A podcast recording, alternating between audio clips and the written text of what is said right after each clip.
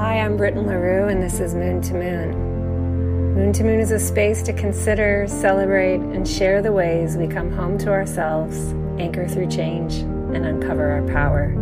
One month, one phase, one loving step at a time.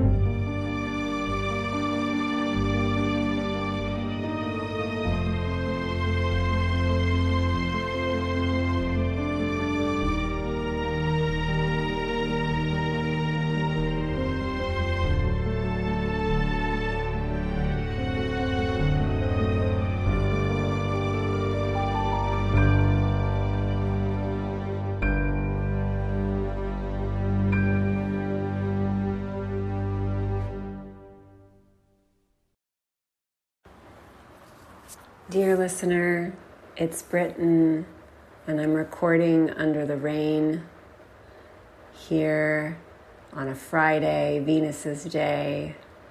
I don't know if you can hear it, but I moved to under my skylight in case you could, because I imagine that if you can hear the rain, it would feel soothing and enveloping and cozy wherever you are.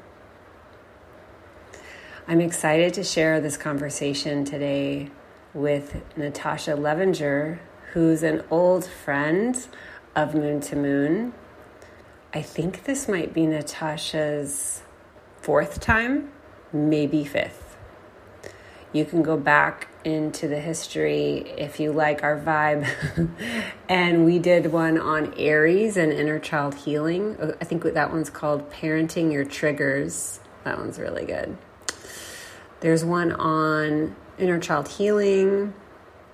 I think that was in 2021. Another 2021 was a episode focused on the element of air because Natasha is an Aquarius, which is an air sign. And I think that was her first time on. We have so much fun talking with each other. You'll, you'll hear our vibe is very like quick banter, lots of laughing. It's unstructured. We always go in with kind of a loose idea of what we want to talk about, and then we just go. Um, so it just unfolds. and basically, we just run out of time, and that's how we end the conversation. But Natasha just is a fountain of wise words. And I love our friendship so much because she's very attuned, you know? Like, Natasha really hears you and sees you and witnesses you. And Natasha holds her own energy. She has excellent boundaries. And that helps me feel really safe inside the friendship. She's wise, she's experienced, her wisdom is lived in. And this is why I love to share her voice with others because Moon to Moon is really a space for lived wisdom, lived experience, as opposed to what we can call, say, expertise. Yes?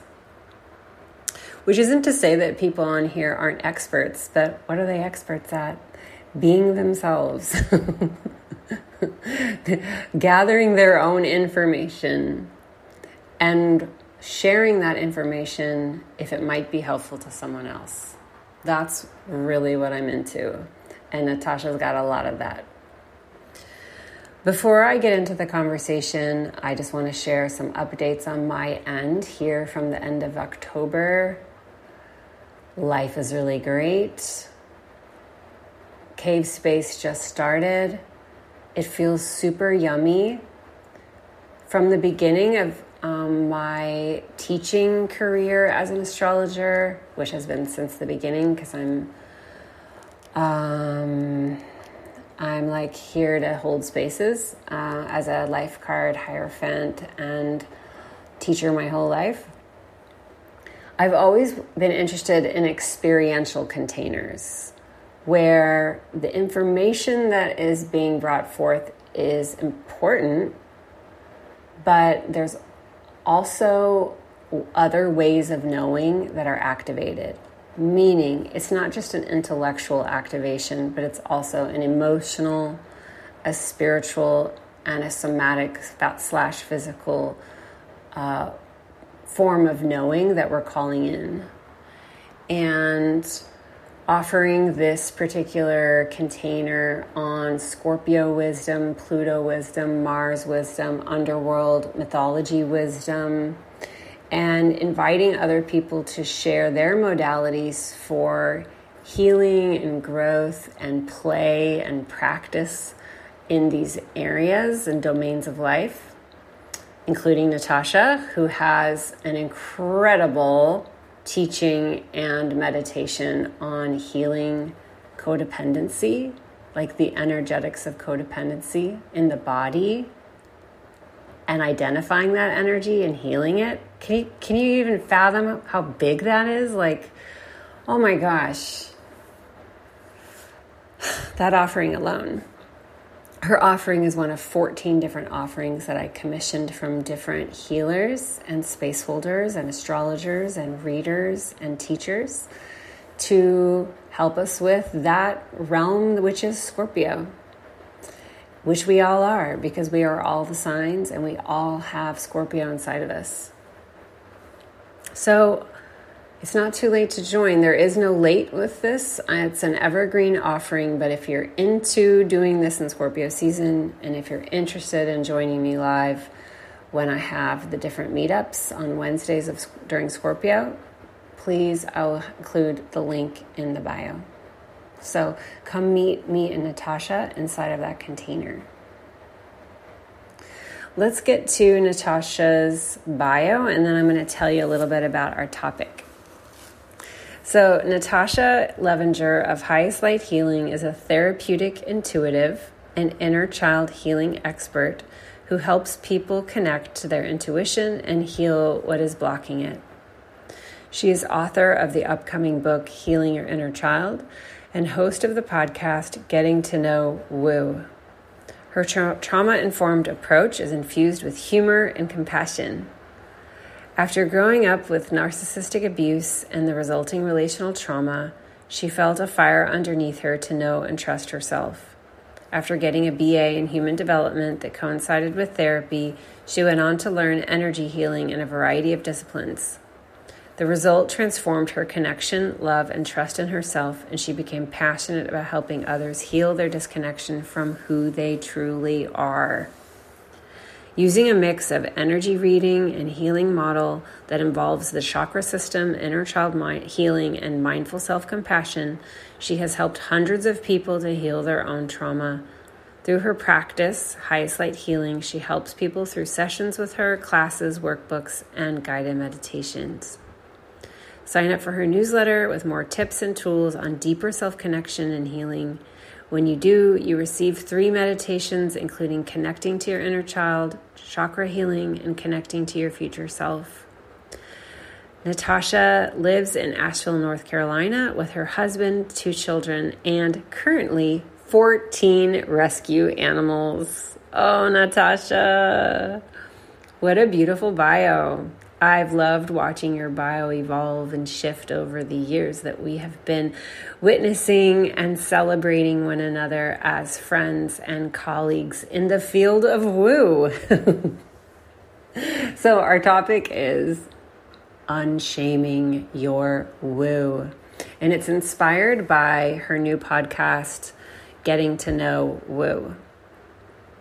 You may know Natasha from her previous podcast, Magic Monday. I was a guest on Magic Monday, many times. It was a weekly show because it came out on Mondays every single week. They had many, many fabulous guests. She co hosted it with Tess Whitehurst, who's a, a wonderful woo and witchy person, very magical. And now Natasha's in a new chapter and it's her own podcast that she co hosts with her husband, Brett.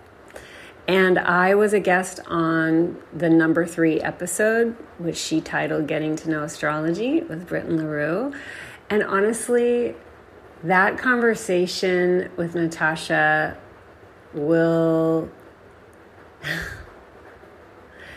it's very moving to me. It, it was it, like something very magical happened, and I shared my most updated, present time way of talking about astrology and relating to astrology that has been uh, emerging emerging for me with the birthing of Astrology as Praxis, my new year long learning container that I co facilitate and have co created with Jonathan Coe.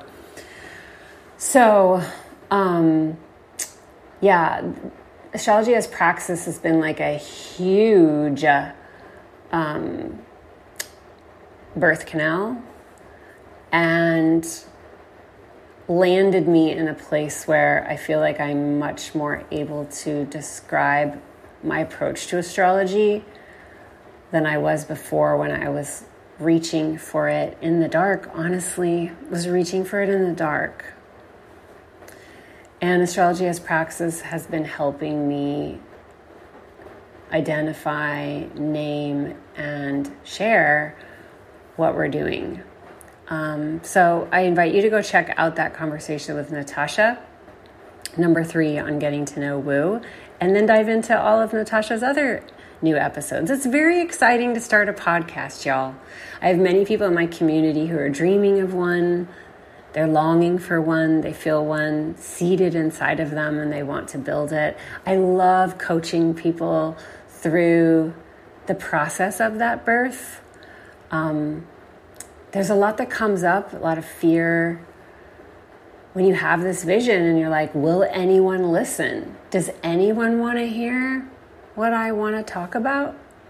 It brings up a lot.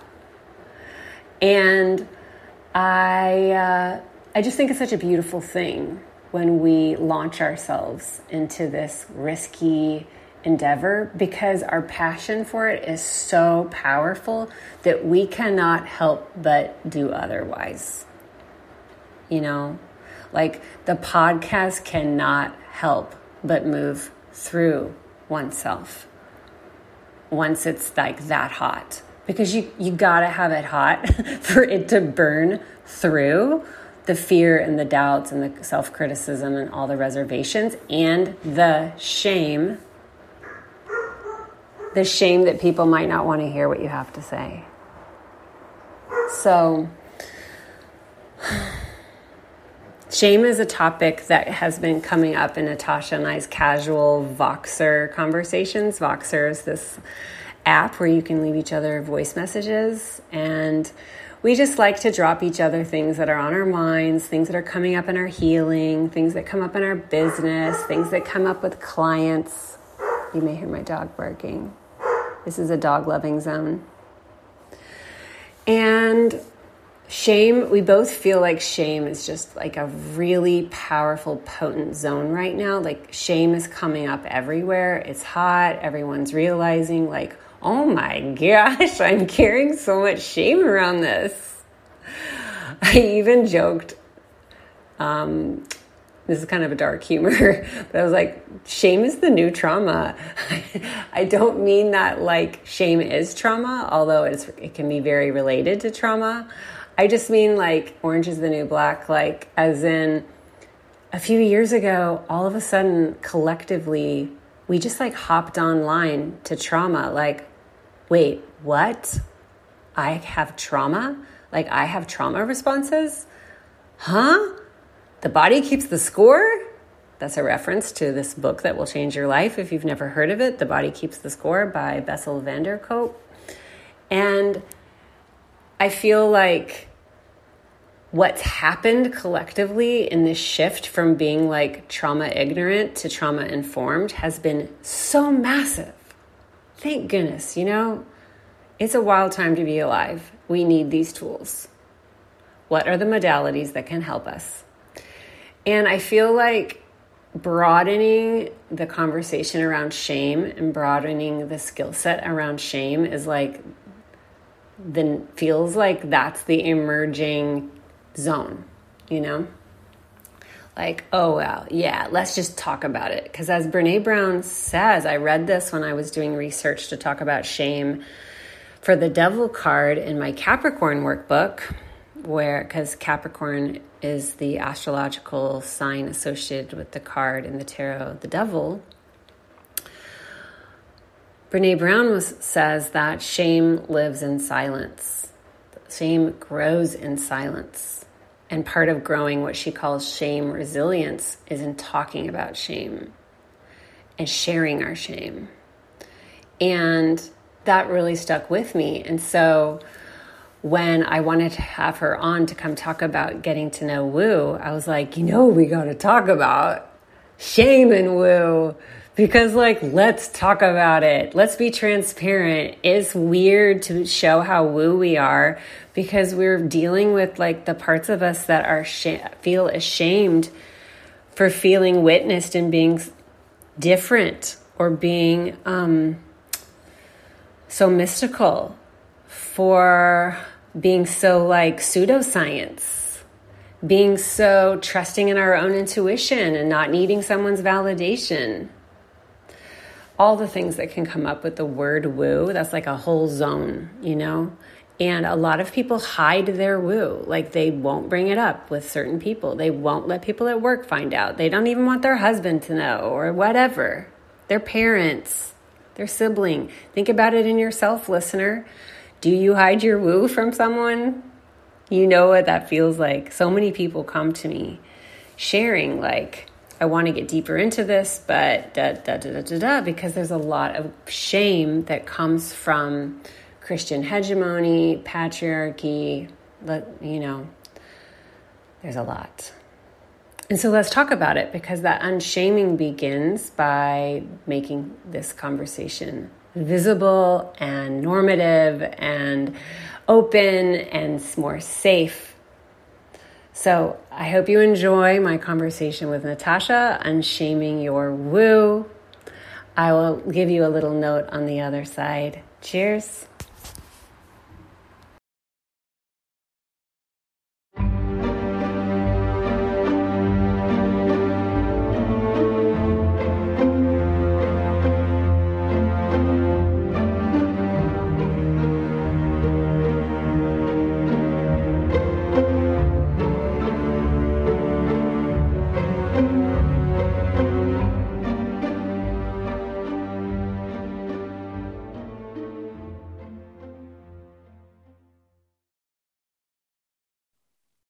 Welcome back to Moon to Moon, Natasha. Yay, happy to be here. I think you are you and Jonathan are my most is this a word guested? You're my most guest one of my most guested guests. Well, if it isn't, I like it. I like being the source of a new word. Yay. Yes, how honoring. I was thinking about um, what this what we want to talk about we've been going back and forth in voxer which yeah. is our channel for conversation yeah. dropping messages getting excited about things yes and i was thinking Great.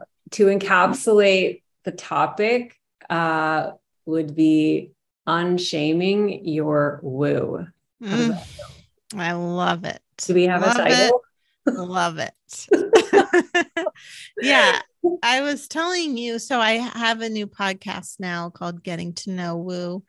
And um the that was my impetus in a lot of ways. I guess I didn't think about the shame like I didn't use that word, but that's definitely what it is for me is how just I feel um woo woo stuff or like tools that are extremely powerful, extremely transformative, are often reduced as being um, flighty or for other people. Or I have said this before on the podcast, but it's like, I feel like it's either thought of as like so special and for other people like being psychic or something is something only mm. certain people have access to or it's bogus and it's not real or you know um yeah.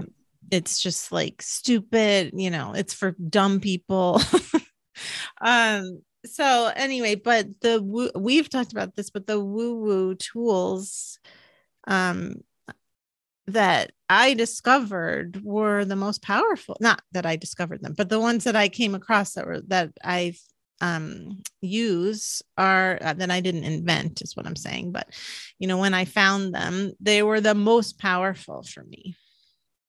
So, yes. yeah, like I mean, I often want to say, you know, I totally believe in therapy, I believe in medication for mental health and whatever works for anyone. I'm not evangelical about anything, but therapy for me was helpful to a point. I mean, it was, I, am a narcissist abuse survivor. And for me, therapy was super helpful for validation, like hearing, oh, yes, your mother, this is narcissism, you know, like having that validated for me, especially because one of the hallmarks of uh, uh, of having narcissist abuse is not validating yourself because you always had to validate the narcissist. So that part of therapy and also just understanding it on a psychological level was super helpful for me. Mm-hmm. Um but then it was like okay, I understand it, but it's not helping me feel better past that understanding. Yeah and that for me is where all these like energy healing tools and inner child work and i mean it's somatic experiencing all of those other tools. I don't know if that's t- like totally considered woo woo somatic experiencing but there's definitely somatic tools that people might think are woo woo um anyway all of that are the things that really helped me to heal in a in a lasting way yeah. What would you say classifies something as woo? Yeah, that's a good question. I think, I don't know. I mean, does society determine what is woo? I guess it's just like anything that is not mainstream healing, I guess. I don't even know. I mean, it's like I grew up in Northern California, so I grew up steeped in it. I didn't even know that term actually. Is that a new? I don't even know. I should probably know if that's like a new term. Woo. Yeah. yeah, I never had heard of it till in the last decade. Oh, yeah. It, it was not like a word in Texas I grew up hearing. Yeah. People would say things like, um, oh, that's really hippie, hippie, yeah. hippie, and stuff like yeah. that. Yeah. And like my family, parts of my family would say full blown California is the land of fruits and nuts. and I remember thinking that was so weird because my mom yeah. would take us to California, she's from Minnesota she would take us and just be like, this is the greatest place. Like California oh, is the, the, the, homeland of like um, feeling safe inside yourself. Mm, um, that's probably spoke to a longing she may have had to feel more free in her yeah. connection to her spirit. Totally. Um, but yeah, I hadn't heard woo maybe until we I moved to Hawaii and oh. I was talking about, oh, like I'm really woo. So and that was yeah. like a way of letting me know, like, maybe I b- believe in um, tools that aren't maybe scientifically proven, but uh, are more yeah. like my spirit connects to it. And so I trust it. And my own sense of trusting that something helps me is what I need for a validation that it works and I don't need any more evidence. Totally. So there's something really bold in in mm. following your woo in that way. Would you say that's true? Well, I love that. I love that take on it. I mean, so I will say, uh, so I grew up in, I moved when I was 11 to Northern California. Before that, I lived a lot of places, partially in New York City. My parents are were born and raised in New York City. Um, so I had that kind of, but the weird thing is, I'm not sure why I'm bringing that up, but I'll just keep going with it. Oh, I know why I thought of it was that I was also in comedy for a long time. And it's like definitely the comedy world makes fun of woo woo stuff. And even me. So I will out myself because I used to write for My Little Pony and I wrote this. Yes. Oh my gosh. which is not a comedy that I was talking about, but did you, you knew that, right? No. Oh, you didn't? Oh. oh my gosh. My daughter's like whole childhood is wrapped in the rainbows of oh, wow. I didn't know that. It's such a big deal in our house. Oh wow, that's so funny. but they're older now, right? So they don't, yeah. Um, but even I I wrote a character totally making fun of woo-woo stuff. Yeah. And it was I forget I even forget what her name was. It was like tree something, I think. Sure my daughters could tell you. Someone even made me some really nice fan made me a stuffed animal of it, like created a plushie wow. of it that I have. I really should know her name. But I actually did love that character, but because I knew it so well, I could also make fun of it. Mm-hmm, mm-hmm. And also because I knew what it was like to be made fun of as that, or I knew all the jokes that would happen if I was like really out in my mm. woo-ness. I mean, it is like coming out of the closet as a witch. It's like the same thing. But even now, witchiness, maybe it's just my little bubble, but it does feel like there's a lot of respect towards, mm-hmm. you know, witchiness in a way that's not because I don't feel connected to that word. I mean, I probably am a witch, but I don't feel super connected to that word. Yeah, I feel like just at a gut feeling, um, perhaps in your echo chamber or your you know, like your your feed yeah yeah that it may feel more respected because i do feel like witch carries um tones of having like a political stance um, mm. um, toward uh that's like anti-patriarchal mm-hmm. and for um, protecting the marginalized where yeah. woo kind of doesn't carry to me as much of like a stance um yeah and maybe that's because it's kind of floating around like that maybe that's why as an orientation um it like doesn't have as much of a clear group yeah aggregating a lot of power around it yeah and also i guess witchcraft itself is really old. It's like it has a it has a history. There's definitely what you can point to it, what it is. Whereas mm-hmm. woo is still like even energy healing is such a big umbrella. I'm really glad we're talking about this because it is something I struggle with even naming what I do. Like maybe I just need to come up with a new name for what I do and just own it and just be like, this is it. This I've named thing. it. Like I'm waiting for somebody else to say what it is, you know. Mm. Because energy or to say yeah, because energy healing like there's Reiki.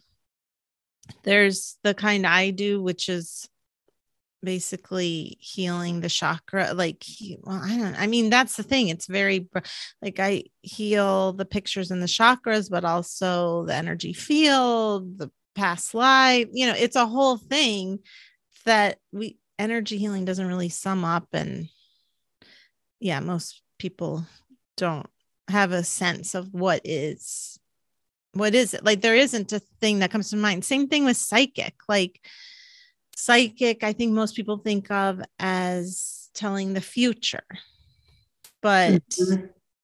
it's to me it's more being able to read into the energy of the present, you know, and being able mm-hmm. to see, and maybe a little bit into the future.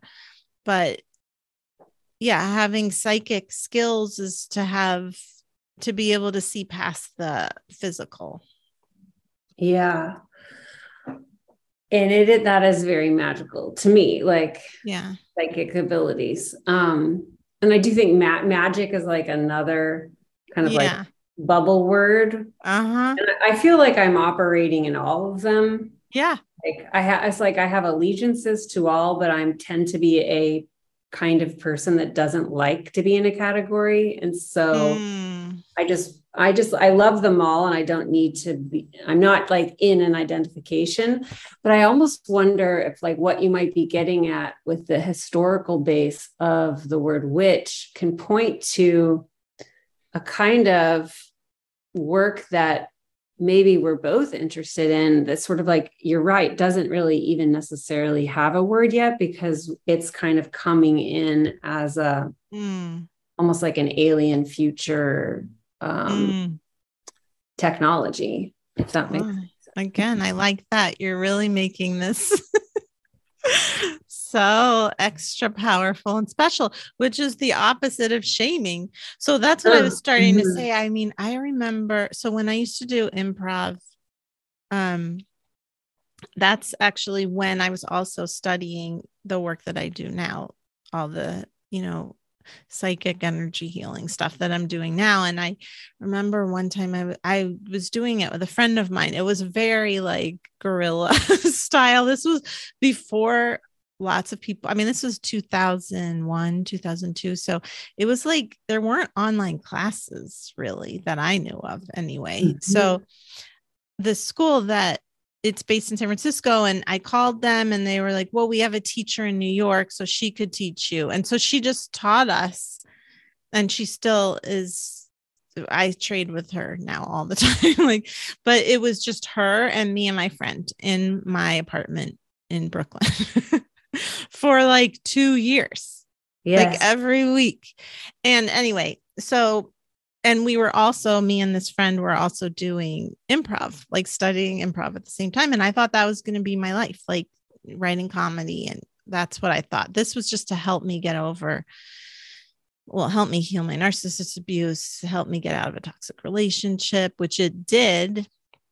And then I also realized that wasn't a good environment for me. But I don't even know if the story is um, interesting, but I'm going to go with it anyway. So one time I came, I was meeting my friend at this bar, and she was like in the middle of t- these two guys that were like big, the big comedy guys that they were also my friend, our friends, but it was like I really looked up to them comedy wise. And she was telling them about what we were doing. And I was like, What are you doing? You can't tell them. I was so embarrassed. Yes. And ashamed because they, I knew they were like going to think that was the most stupid thing ever. I mean, it was so looked down on, or that's what I thought. And it ended up being nothing like this was mostly my fear so part of the work in our in my classes when we learned it we used gold roses to um to like for many things. It's like one of the psychic tools. And she was telling him about this gold rose and i was like stop it. So anyway she left. And then he was actually just really funny about it because there was like some uh, not safe looking per- like this person was being like boundary didn't have boundaries around us and this guy was like i'm picturing a certain a certain flower of a certain color. He was like making fun he was yeah. making fun of it but he was also doing it in a sweet way. It wasn't like so shaming but he was just bringing it back but i was like okay maybe this isn't so terrible. Maybe i don't have to be so ashamed because he was being you know it was like all in good fun. It wasn't you know but yeah, there was so for me, one of the biggest things coming into my like owning what I do now was healing my relationship to comedy. Fascinating. Yeah. It was it was because hard. of the invalidation energy of it being such like a male thing to mock.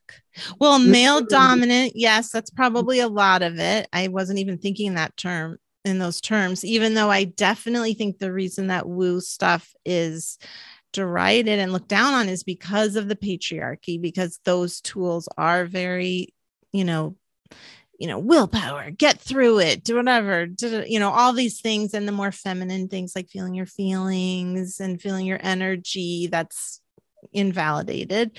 So that's definitely part of it. But it was and that was the whole culture. Like it was just an easy joke. Not that people used it all the time or anything but it was definitely a joke the butt of a joke if somebody was like an energy healer or something yes. Like oh yeah. I mean it's such a lifetime ago, but yeah, it's just like instant joke. Um, yes. But also, the, like one of the first things that I would hear if someone was an artist, if someone did anything that just wasn't like tied to a Oh, clear degree that was going to get another degree and then make a bunch of money. Ah. But the question was like, how do you make any money in that?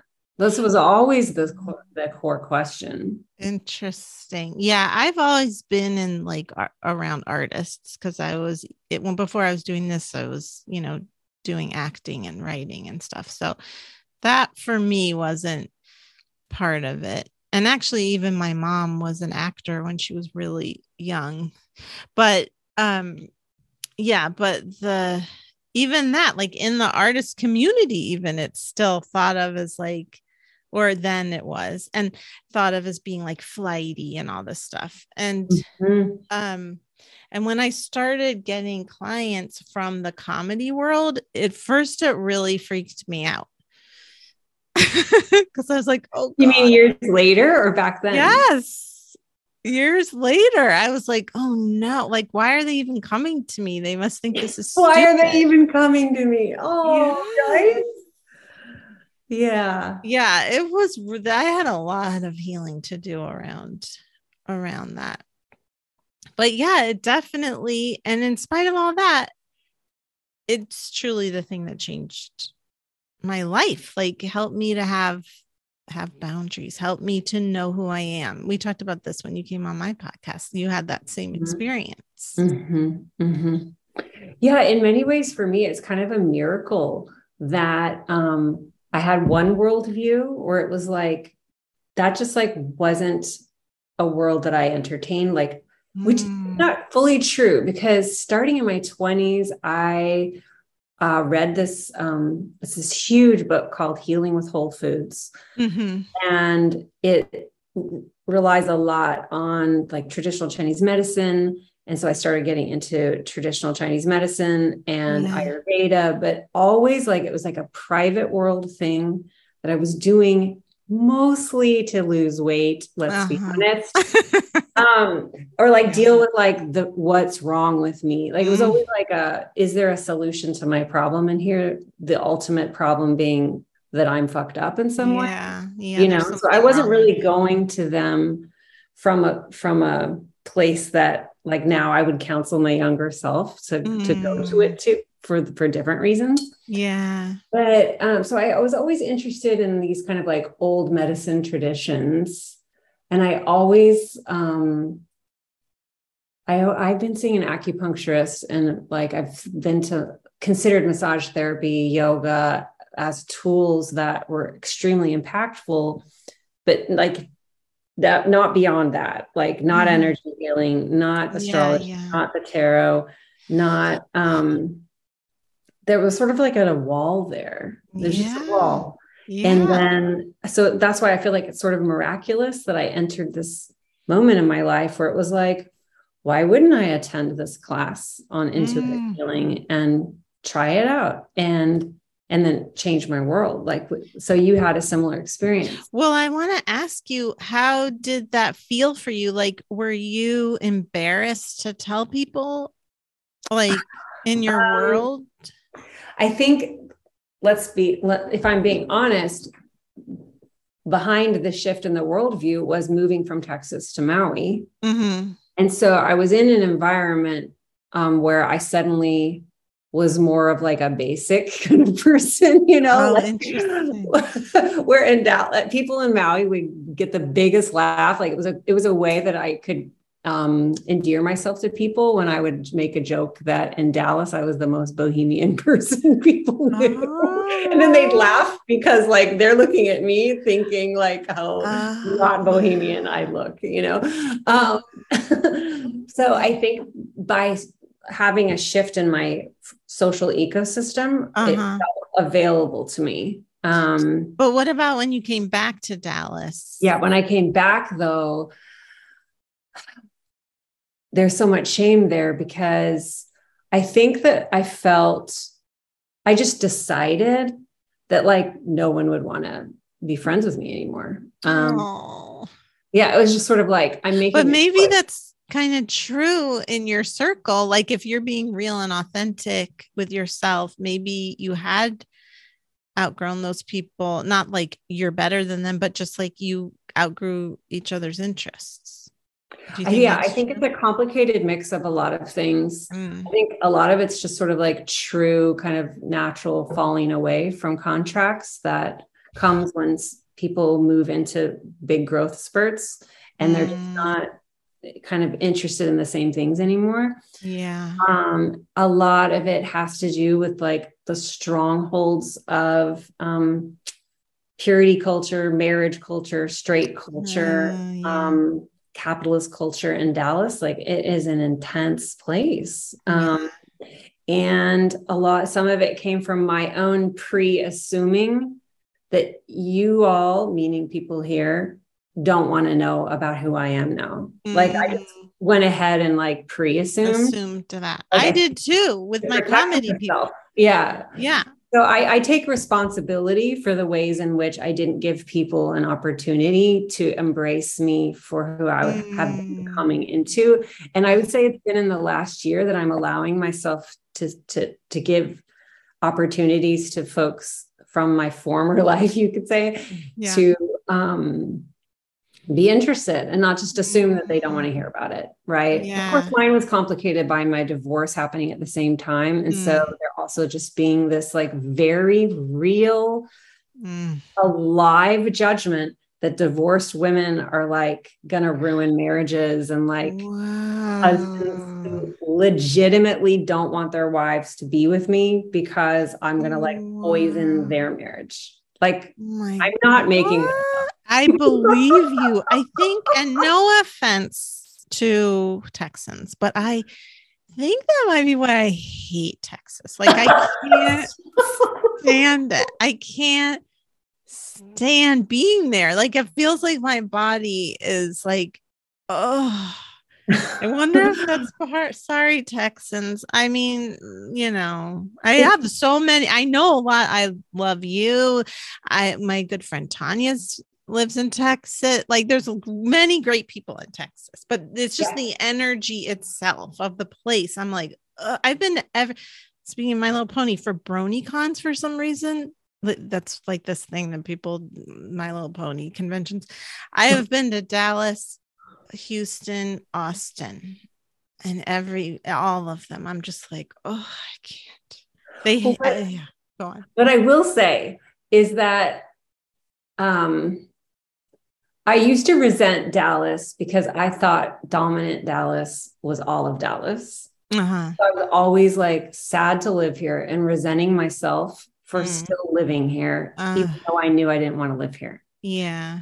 But when I came back home and um, my life was rebirthed after my um, separation, I, I committed to living here. And then what happened as I started to magnetize people that aren't dominant culture yeah. Dallas. Yeah. And discover that there's like com- amazing people here and yeah, wonderful yeah. subcultures and it's a completely rich ecosystem of difference. Yeah. I just couldn't see it before when I thought I was stuck and in a prison and had no choice. Yeah. Well, so I was going to say something about that because like for instance i'm like oh god people are going to judge me right in the comedy world but meanwhile i'm sure i i was the opposite of you and i'm sure they all thought of me that way anyway or at least like it was not a shocker when i started doing this you know it's not like her what I've had people say to me literally, "Are you a vegetarian?" Just like they think, just like from the couple converse lines of a conversation. Yeah, just from my energy, they think I'm a vegetarian. Are um, you? Um, I, I am. Well, no, I don't eat cows or pigs.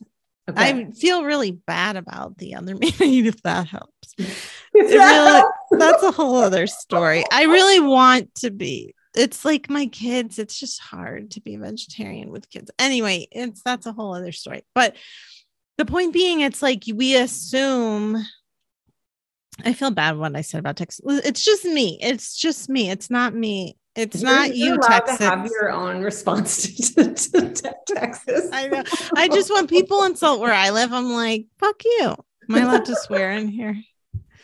Can I swear? Oh, oh yeah. Oh, okay. Yeah. Yeah. so I understand if you resent me, but um, it's just my energy with Texas. I don't know. Maybe I was murdered there in a past life or something. It just feels bad. But anyway, um, yeah. So like the point being is that, yeah, when we have, especially when we have shame with anything, we're looking at it through a shame filter. Mm-hmm. And so, and that is, you know, actually, I've been thinking about this goes along with what I was, I've been thinking lately about narcissism and how um narcissists, like we'll say my mom, but I think this is true with narcissist energy. It's very black and white. There's no nuance. So it's very like, this is what's happening. It's either you're in or you're out. You're, you know, the worst or you're the best. And there's no room for nuance. And when you are shamed and when you feel ashamed and you're in your, you're the worst energy, then there's no nuance. Like you think, or, you know, I think the shame makes you feel like, oh, everybody hates me or everyone's not going to like this. Yeah. I need to, like you said, keep everyone out ahead of time to protect myself but it's really like actually rejection of self and not allowing for the nuance of I'm a lot of things and this is one of the things that I am and I love this thing about me. I love that so much. Yeah, I feel like the the perennial fear or dread hmm. behind my shame is like am I a good person or am I a bad person? Oh, right. It's like that polarity or that um, mm. binary. Yeah. And like, how, like to your point, how quickly, like, I'm a good person until 2 p.m. and this thing happens, and now I'm a horrible person. Yeah, you mean because right? at 2 p.m. someone hurt your feelings? Like if, if, shame comes up, yeah, I yeah. swept into this vortex of yes. the uncertainty of am I a good person or a bad person because blank. And like for for me, like one of the hotter zones for this in 2022 has been my awareness of it in parenting. Like mm. if I choose, um, say, so my spiritual tools, my woo, woo tools have, mm-hmm. have helped me see that this idea of being selfless, like not having a self, mm. is um, is like shockingly uh, unloving um, mm. and not in alignment with who I, who I am, who we all are. As well, what do you mean by that? Tell me. The idea of like when people say like she's so selfless, like it's a good thing. Uh, like she, like you don't have boundaries and you let everybody. No, more like you're so giving. Like right. I mean, like you're so giving to the point of like not looking at your own boundaries. Mm-hmm. So, yeah, I mean, that's what it is. Like, yeah, right? Like yeah. that's what the will help us see. yeah, yeah.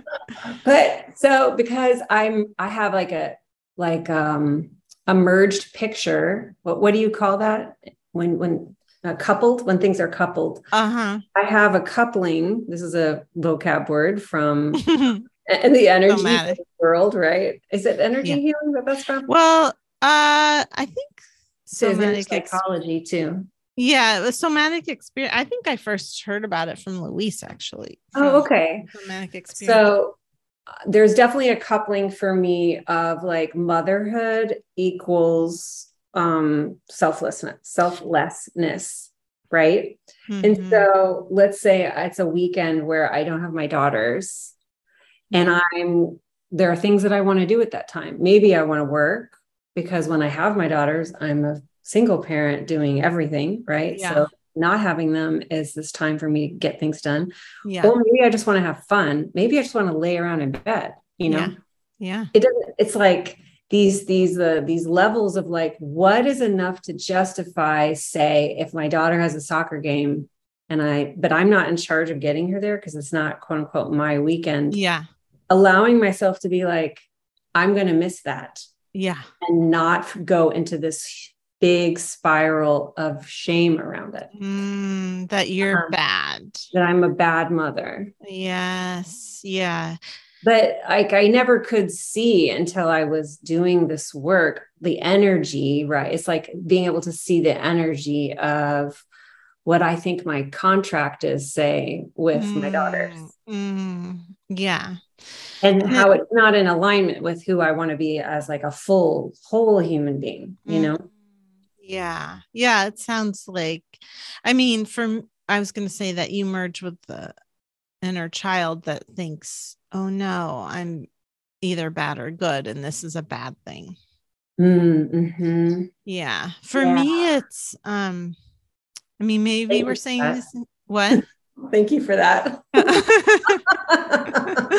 yeah, I mean, I've had I started to tell you like, who lately it's been a lot of that, like just noticing, oh, I am merged with this inner child right now. Okay, that's not real. It's not true if I'm feeling bad about myself for some reason.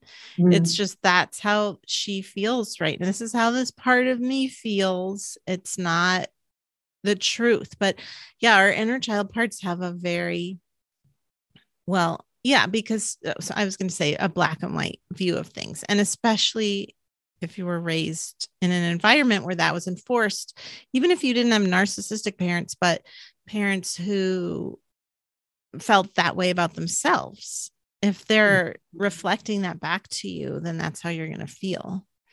And for me, I don't, maybe we're saying the same thing, but for me, it's like not just I'm a bad person, but there's something wrong with me, like something obviously wrong with me that makes me yeah i guess not good but like mm-hmm. unlike one for me the big thing is unlikable and so if something happens to trigger that and i go into that place it's just then the filter I mean this is true whenever we merge with an inner child like it's just the sh- the filter of whatever it is comes across our whole way of thinking our whole energy field mm-hmm. and for me i think it is um I mean, I guess you could call that a shaming inner child. Yeah.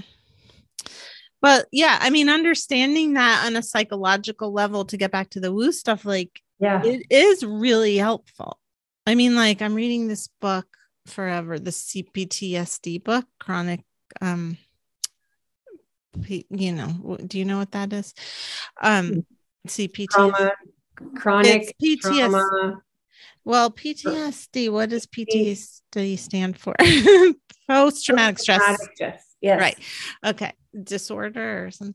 Um, so that's chronic. So that means that if it is like it's not just like an event that happened one time, but it's like if in childhood you had multiple events of this experience, then it's chronic.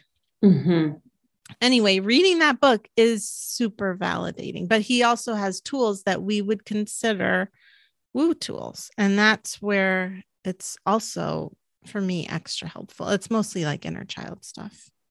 Mm-hmm. Are they packaged in a way that the reader like doesn't recognize that they're in the woo when they are? um I don't, you know, I'm too in this bubble. So I don't know. I don't, because I don't look at it like as a non woo person. But I do think maybe if you, there is something about degrees, like you were saying, having a degree, like if you have, a, he, he's a therapist. So that's a non woo, you know, although some people, way of looking at things, but some people even think therapy is woo. That's if you're true. way on the other side of the woo. Mm-hmm. Well, like, uh, oh, another word I used to hear a lot down here. I, I, don't think people say this anymore, but it was prevalent in the 80s. Uh, mamby pamby. Oh, I've never heard that. Yeah, that was a word for like, um, or at least as my child understood it, was like for weak people. Therapy oh. for weak people. Oh, and it's wow. like a, not a pseudoscience. Why are you trusting in this sort of whatever non-structured like fake ah. science thing that people couldn't get real degrees of medicine in. Wow. Yeah, it's really interesting because I mean just how much shame there is around it. And I again, I really do think it has to do with patriarchal tools being the you know just the patriarchy and mass toxic masculinity being the go-to way of being like setting that energy tone mm-hmm. because it's like just uh, you know i've already said it but that it's so powerful but like i you know i grew up with um a jewish mom who went to therapy for a little bit. She stopped it but she but it's still with a lot of jews are very into therapy. Mm-hmm. um, it's just like normalized you know? It's like not a weird thing to do to go to therapy. I've been hearing about it my whole life. I think yeah. Um and i wanted to go to therapy that's how much I, like i remember i someone in our family was going to therapy and i was like i want to go to therapy because the idea of someone actually listening to me mm-hmm. like and how sad is that? I was like four when i asked my mom to go to therapy because i just was like oh, i just want someone to listen to me when i tell them about what's going on. Um but anyway all of that was normalized and i even went to somebody who does something similar to what i do in terms of the reading when i was um 15 for the first time because like i said i grew up in northern california and it was like kind of everywhere. So even having all of that i still it's still so much in the system you know it's systemic this idea that it's yeah not helpful. Oh yeah. I mean it took so long to um just lead directly with my name is Britton LaRue. Hi, nice to meet you. I'm an astrologer, you know, just like just be able to like say the thing. Um, yeah. Yeah. Like I would do this whole prelude of like, well, uh, my degrees are in this, and I spent, you know, 20 years in academia. Uh, and uh, so I found astrology, and it's really helpful. So I've, I've been giving readings, you know, and like do this whole story instead of just yeah. being matter of factly just say what you do yeah. know? i mean honestly um you are a real helpful person for me and how much you own your um just your talents and like you're very outspoken about it. But i am i within myself know how valuable what i do is and i'm actually i don't even take credit for it. Like i and i mean that in a not in a bad way. Just like I know it's coming through me, and this is something I have honed these gifts. I mean, in some ways, I take credit for the amount of work I put into it and learning it, but it just comes through me. But anyway, what I was going to say, and I was going to stop myself, but then I'm like, I'm going to use you as an inspiration to just own this. Like sometimes I really think this work I do is really fucking powerful. Like if people really yes. do I mean, it's basically, it really is like therapy on steroids or like therapy. I mean, if somebody is open and even if they're not, sometimes it's like I can see through to what the core issues are. Like I can look and see what's happening and help. And then on top of that, give you tools to help you after this. Yes. And sometimes people will spend forever in therapy just getting comfortable with the therapist so that they feel comfortable enough to share enough so that then they can get to eventually that place. Oh yeah. Yeah, I remember my my teacher Deborah Kremens saying like um these tools will help you do like 5 years of therapy in a single session, you know. Yes Mm-hmm. Yeah, it really does feel that way to me. And so it's funny because I I am coming to this place of since I have healed so much, I'm now feeling for me my next step. We'll see what the universe throws at me, but it feels like my next step is um owning my power in a bigger way, like bringing that out so that I can um I mean, I'm already a channel for it, but so that I can, I don't know, um, do it in a bigger way or something like, you know, reaching more people is what I mean. Yeah. Yeah. This is so, so important. Um, I, this is a big thing I do in the magician's table, helping mm. people like just come, just starting to feel like they could publicly name um, their gifts or their modalities is like moving through these barriers we have that we can have full compassion for why we have them. I mean, people have died for having these woo abilities Yeah. you know, over Yeah. time. Yeah. Um, we carry like the, the traces of the those traumas um, when we speak our truth out there. But then, like you're saying, when you realize how powerful your work is and how when you see people's lives be changed by it it's like i've got to get over this like i i just see it Yeah. as like okay i've got to get over get it's not let me let me say that more compassionately Yeah. it's, like, it's not getting over it it's like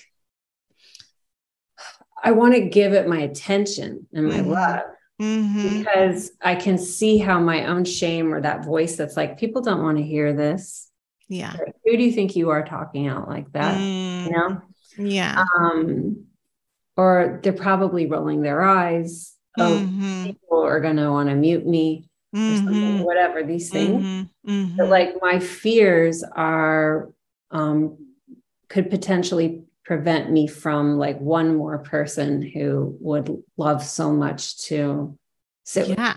in one of my spaces you know Yeah, it's interesting because I mean, I've been doing this now for five years. So obviously, I'm not at the point where it's like, oh no, do I say this? thing? like I'm saying all of it, but it's like, it's just, I, but I do notice, I'm talking about my power in general, not even just in this realm, like really.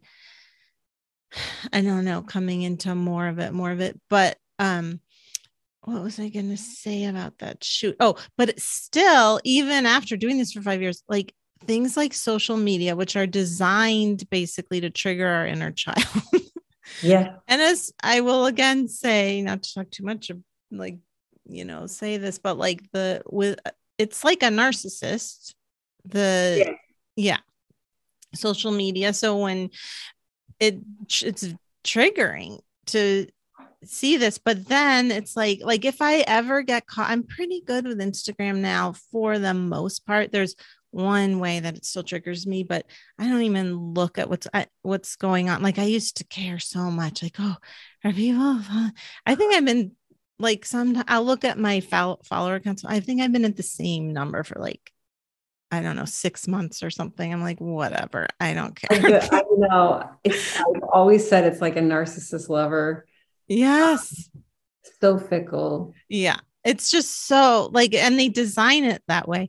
Mhm. But if I ever do get into that place, then someone will comment something about how I've helped them so much. And I'm like, can you imagine if I didn't post that because I'm worried about something with Instagram, like people, you know, not enough people liking it or people not following me. And then I'm not helping people. Like I'm not like actually reaching that one person Mhm. it is it is yeah that that's the thing about shame and just to say when you were saying i want to say this more compassionately um yeah i think that with shame it is so important even if the voice is being really mean we have talked about this before but like the inner critic to be I would say 99% of the time it needs your compassion. It's just a scared, it's like the bully at school that's actually a scared kid.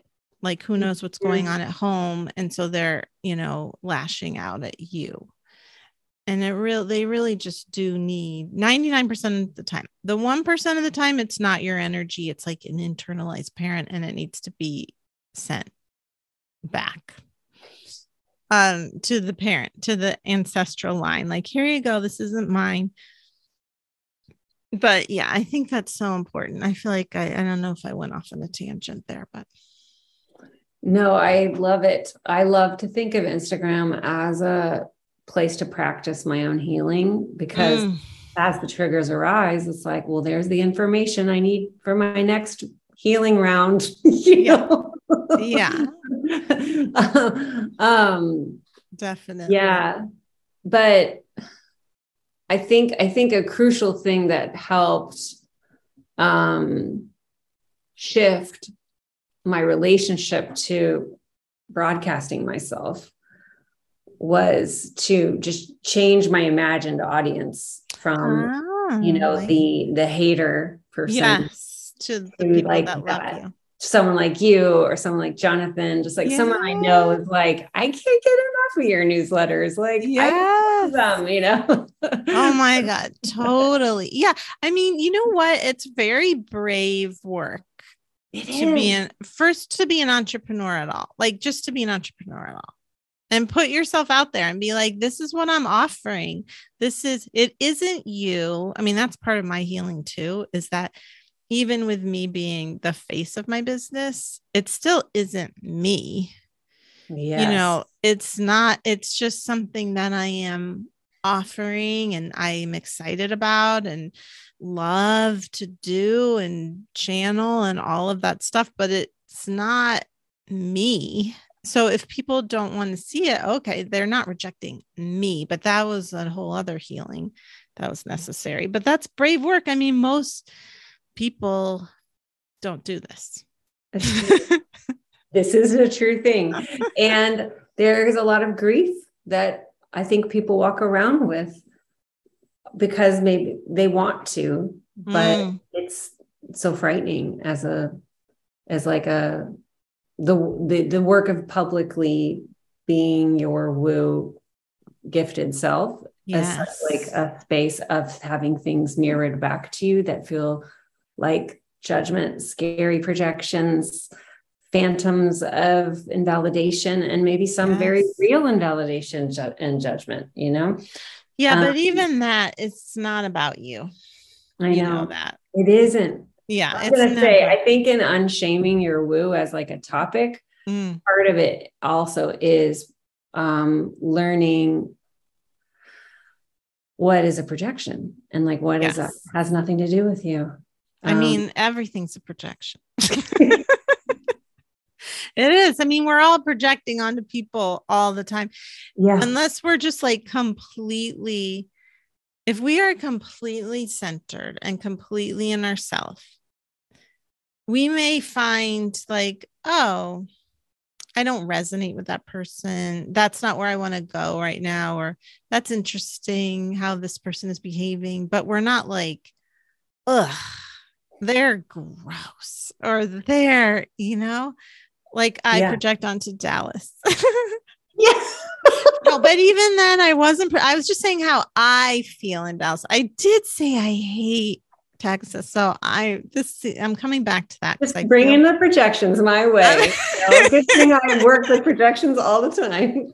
you know what I should have said? I hate how I feel in Right. Texas. And that's the truth. that is That's the truth. It's, It's, about not, you and Natasha. Yes. it's not, it's me. So I said, we're coming full circle. Maybe we should call this uh episode Natasha Hates Texas. or it's not about you, Natasha. well, it's really true. I will just say though, like I said, I know we have to wrap up, but like my parents are both from New York City. My whole family, I have a small family, and they're all from New York City. And when I go to New York City, I am home. Like it's like drop me in the middle of the city. I feel at, I'm home. Like my heart is open. I'm home. And there's so many people who go there and like, I can't stand it here. And it's just all our own resonance and just where you know anyway the point being like when we're in ourself then we're not projecting we're just resonating we're in the moment and otherwise which we are probably unless we're like a monk most of the time we're not in that place i mean my goal is to be in the most compassionate place as much of the time as i can be but you know if someone's leaving you a mean comment, they're definitely projecting. Oh, yeah. Yeah, it's funny. As you were talking, I was just seeing um, how, for my like a big part of my life learning has been um, uncoupling or like uh, uh, repatterning from a tendency to like mirror all the likes of someone so Mm. that because I'm like avoiding the discomfort that if I do something that they don't like, Mm. it's like they don't like me. And Yeah. then and then what? You know, like like it's yes. the end of the world, you know? Yeah. Like, yeah. I'm no longer safe. Oh, I do want to say one more quick thing is oh, I just okay, recently, okay. we can be flexible. Oh, okay. I had I just recently had a friend break up. Mm-hmm. And if you had asked me before about it, I would have been like, I mean, like before, it, if you were like, oh, you're going to have this breakup with this friend and they're going to be um just like judgy of you and not and um won't want to like won't have the energy for you. I would have thought i'd be like oh my god what's that's terrible. No no no no no that's terrible that's terrible. But i went through it very present and i was so not only was i fine i was like i really was relieved because i felt unconscious. i didn't even realize i was feeling their judgment and then it was gone and i was so grateful that this friend was out of my life and that yeah that fear of like oh no what if this person doesn't like yeah. me and that's even a person i really cared about but it because i was in my you know loving self and compassionate for myself it wasn't unstable like i wasn't unstable because of it. Yeah. In many ways, it's like such an efficient use of our energy to like self monitor to avoid doing anything unpleasant, unlikable, not okay um by uh anyone you know like it's this yeah, is yeah. Thing. And i i realize more and more that the more i notice i trigger people the mm-hmm. more I notice, like maybe people want to unfollow, unsubscribe. Mm-hmm.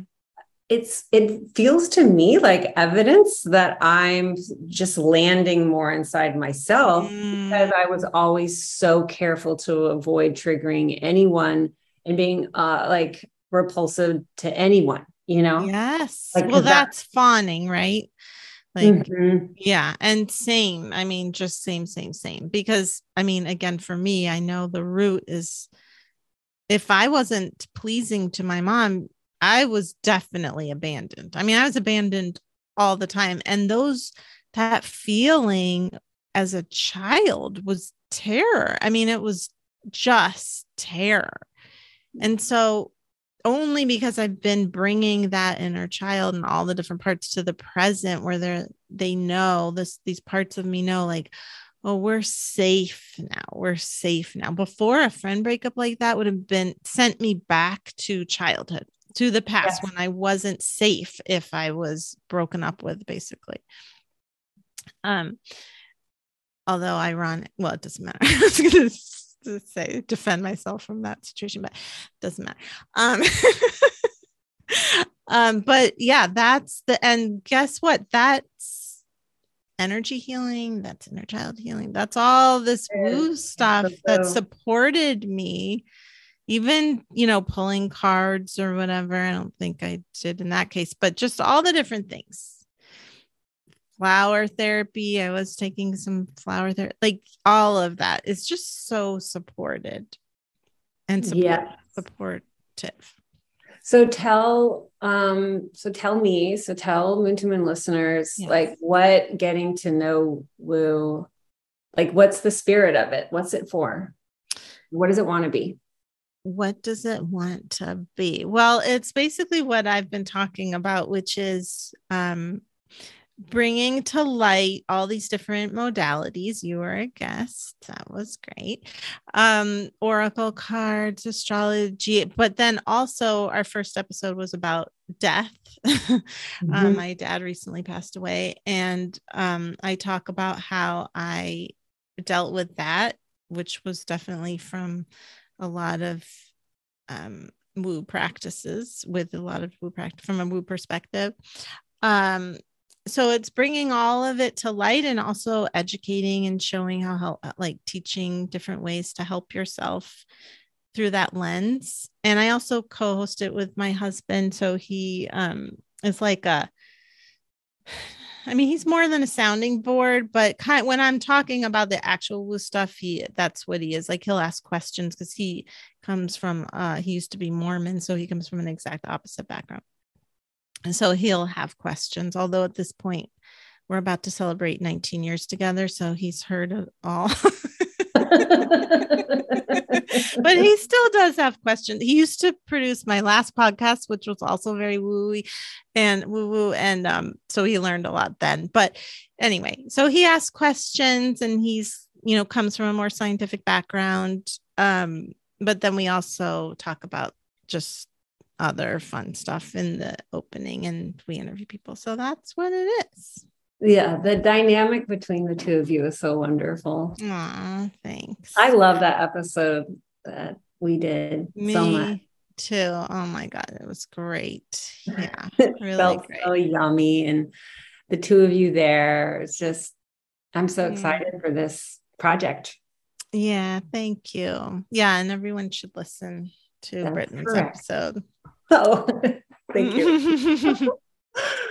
How do you feel? Was there anything else you might want to add before we close? I don't think so. Yeah, no. Thank Just- you. Yes. Um, and I guess just if you'll tell people where to find me if they Yeah, I'll have it in the show notes. Okay, sounds great. Thank you. Thank you so much for having me. And thank, Thank you, listeners. Natasha.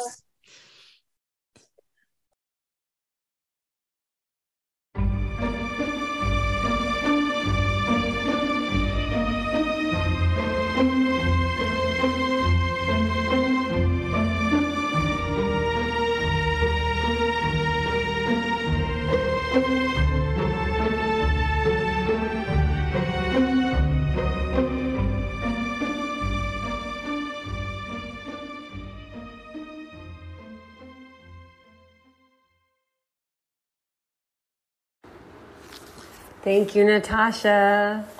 Thank you, thank you, thank you. Thank you for being so wise. Thank you for existing and moving through the experiences that you've had. Thank you for being curious about ways to love yourself and support yourself from what you have experienced. Thank you for sharing what you've learned. And thank you for being such a good friend. Listeners, you can connect with Natasha through the various links in the show notes. But as a start, you can go to highestlighthealing.com. You can go to Getting to Know Woo, the podcast, or at Highest Light Healing in Instagram. Keep your eye out for or pre order um, Inner Parent Healing Your Inner Child, Natasha's book, which you can find in Amazon. I've included the link to that as well. You can also learn with Natasha by joining my container cave space, where Natasha has an offering called um, it's.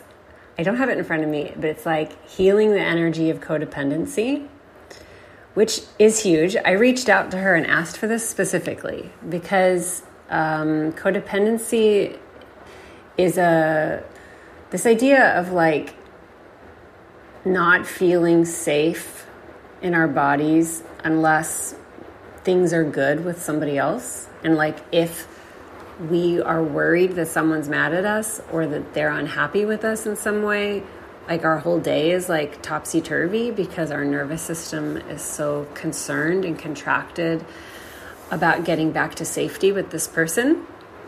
If you resonate with that, like that's some powerful stuff. Like it really affects the ways we attach in relationship with the people in our lives that we get close to when we have the energetics codependency built into the patterns of how we do contracts. And so, because it relates very much to themes for cave space, which have to do with the eighth house, Pluto, Mars, Scorpio, and underground mythological archetypes, with trauma, with fear, with codependency, narcissism, the shadow, the realm of the unconscious parts of us. Really deep stuff. We have this mix of offerings in Cave Space of a variety of modalities, some light and playful and creative, some deep transmissions, meditations to take you to profound places in your unconscious, some designed to teach you and um, learn with, Natasha's offering on healing codependency energetically in the body is something you can practice again and again and again. You can apply it to your relationship to your mom, then you can apply it to your relationship to your old friend. You can apply it to the relationship to the person you're dating. Because the what I've found is that if it's if it's inherent in one, it's probably in others, and it like likely came from a caregiver relationship. So, wow, how powerful! I reached out to Natasha, asked her if she could do something like that, and she was like, oh my gosh, I've been thinking about creating something for codependency. So it worked perfectly as a collaborative um, experience. And Natasha, I'm so grateful. Thank you for sharing your gifts with Cave Space participants. All right, wishing everyone a really beautiful Halloween, a gorgeous cross quarter holiday if you celebrate Samhain or of the Dead. I'm loving, loving, loving the darkness. I'm loving this rain, which I hope you hear. And I will see you at the next one. Cheers.